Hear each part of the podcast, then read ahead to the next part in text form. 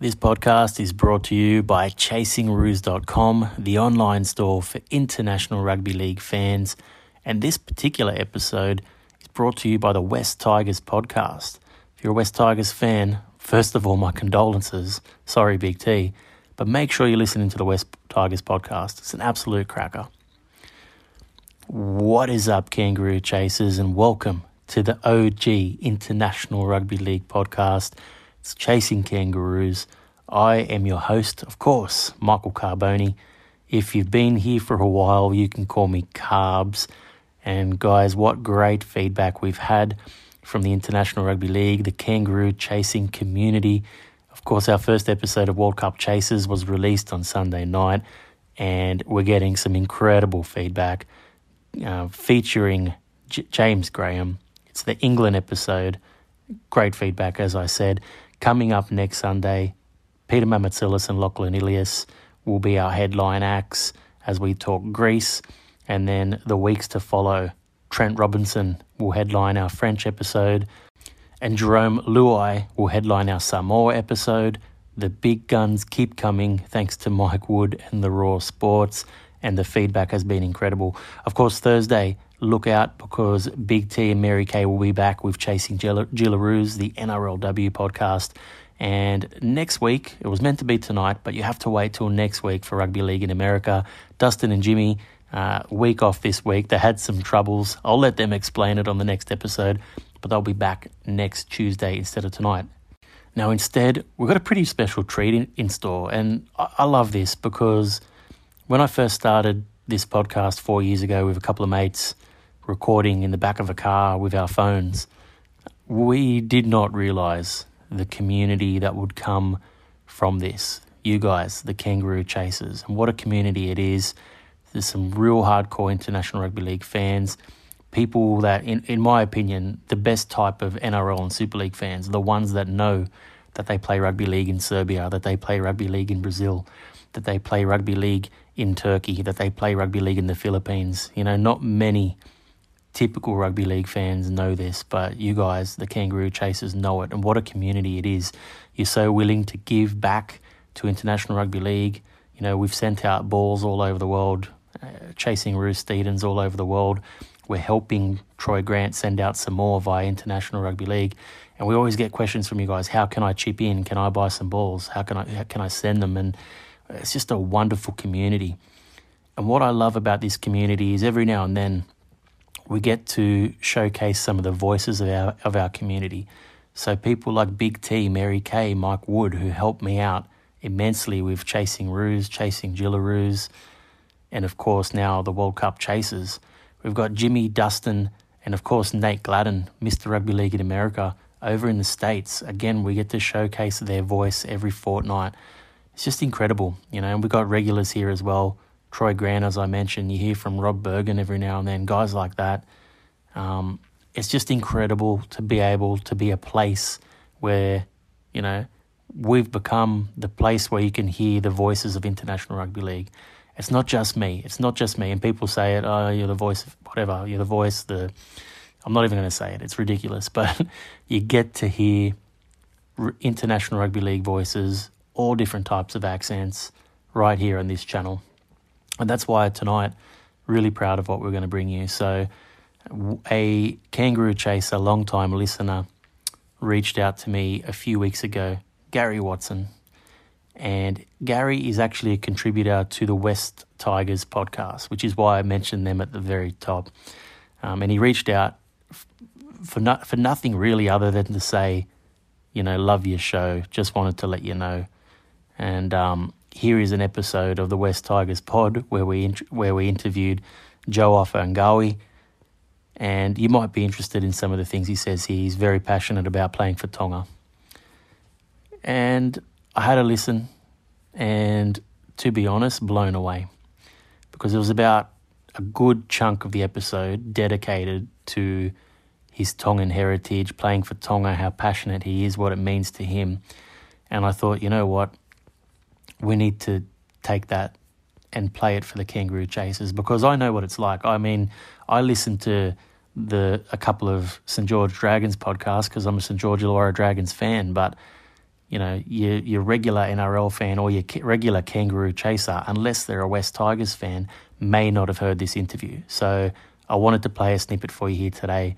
Gary and the boys from West Tigers Pod obliged, so I'm grateful to them for letting us play it. And, you know, if you want to go and listen to the entire interview, then go ahead. It's West Tigers Podcast. It's episode 199. Um, I'll have the link in the show notes so you can go and listen. And I, I, I encourage that you do because it's a great episode. But for us, kangaroo chasers, right now, it's just the Tongan international component of that episode, which to me, it touched me. It really spoke to me. There's a section where Joe says, you know, despite growing up in New Zealand and Queensland, his parents are full Tongan and he is full Tongan. And um, to me, that just speaks volumes. You know, there's a lot of people that don't quite understand what heritage means, and they think you need to be born somewhere to be from somewhere. And I don't buy that, and neither does Joe. So, this was an important snippet of conversation. Thanks to Gary and the West Tigers boys for bringing this to us and letting us share this with the rest of the Chasing Kangaroos community. So, without any further ado, thanks for chasing kangaroos with me, and over to the West Tigers podcast boys and Joe Ofahengaue.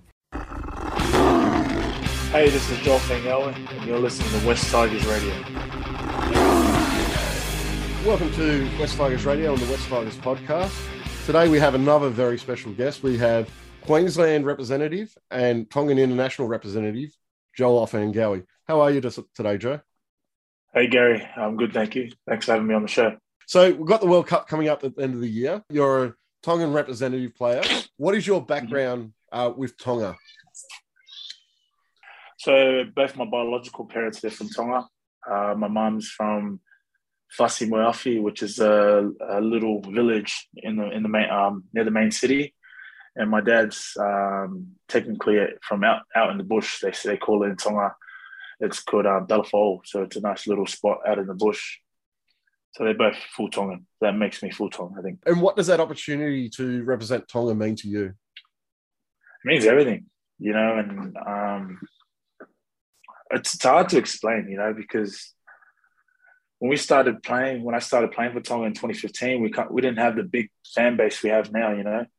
Uh, when Jason had come back, it's like it's just doubled oh sorry, not doubled, freaking it's shot like rocket, like the charts are up here with our fan base. And it's crazy to represent our, our, our country just because um our, our, island, just because you get so you get taught so much stuff within the um about the culture when you're in there and you think you know about Tonga until you go into one of those camps and you get taught more and it just brings you brings you closer to like your ancestors and you just feel everything leading up to a game, especially when we play Samoa, you know, the little stories they tell us about back in the day, how both our islands used to go to war and it's just building, building. By the time you come to game day, you're like ready to kill someone.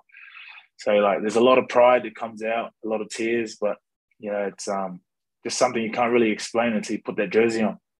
And I, I guess if you're speaking about how you like to make your dad proud, earlier in our, our chat, I guess that's a key part of it as well. That, that must be a really proud moment for him. Yeah, 100%. That's all you think about when you're out there singing the anthem. You think about your family. Um, you think about your family back in time. Obviously, not living the best life, but right, um, right at that moment, you're thinking about all their money they spent on to, to hire a TV, to hire Wi Fi, to watch the game, you know, and, and then when like that's all you think about, and, and that's what um, brings the tears out when you when you see the boys crying. And this this is not just Baton, it's also Samoa that they all they all do the same. That's why you see a lot of a lot of them cry because that's that's that's 100 percent who they're thinking about, their, their parents and the people back in the islands. And I think one of the huge achievements for Tonga was that defeat of Australia that you were involved in. And is that a highlight of your career? Yeah, it is. I actually got it tattooed on my. That's crazy. I got a couple of us got the score tattooed on it, and we were drunk. Uh, score tattooed. We got the score. Ta- uh, we got the score tattooed on our wrist, uh, right here. I don't know if you can see it properly. Yeah, I can see it. 16, 12. And I always let the Aussie boys, um, the Aussie boys, um, know when I walk past them too. So you got the World Cup at the end of the year. Do you think Tonga can challenge for the World Cup?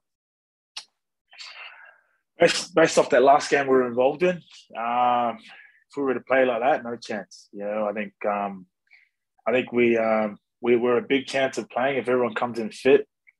Um, if we get our, our halfback from England over, uh, our halfback from England over, he'll um, Will Hopoate is going to be a big a big uh, in for us if um, he's clear to play. You know, injury free and all that. Um, but I, I, think for Tonga to win, we've got to buy into defence because that's what's going to beat Australia and New Zealand.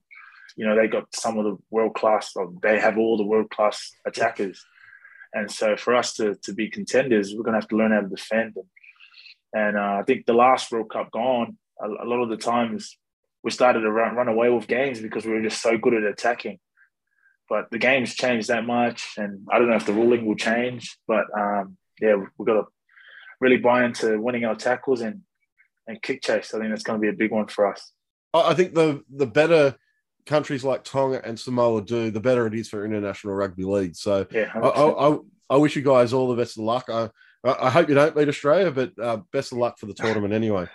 Thanks, Gary. I appreciate that. Um, to all the fans out there, uh, I know it's not it's not easy watching us play, and trust me, us players feel the same way when we walk off that field. But uh, I keep saying this, but please hang in there with us. You know, um, I got no excuses for you guys. Uh, we will get better, and I'll make sure we happen. Thanks, mate. Thanks, mate.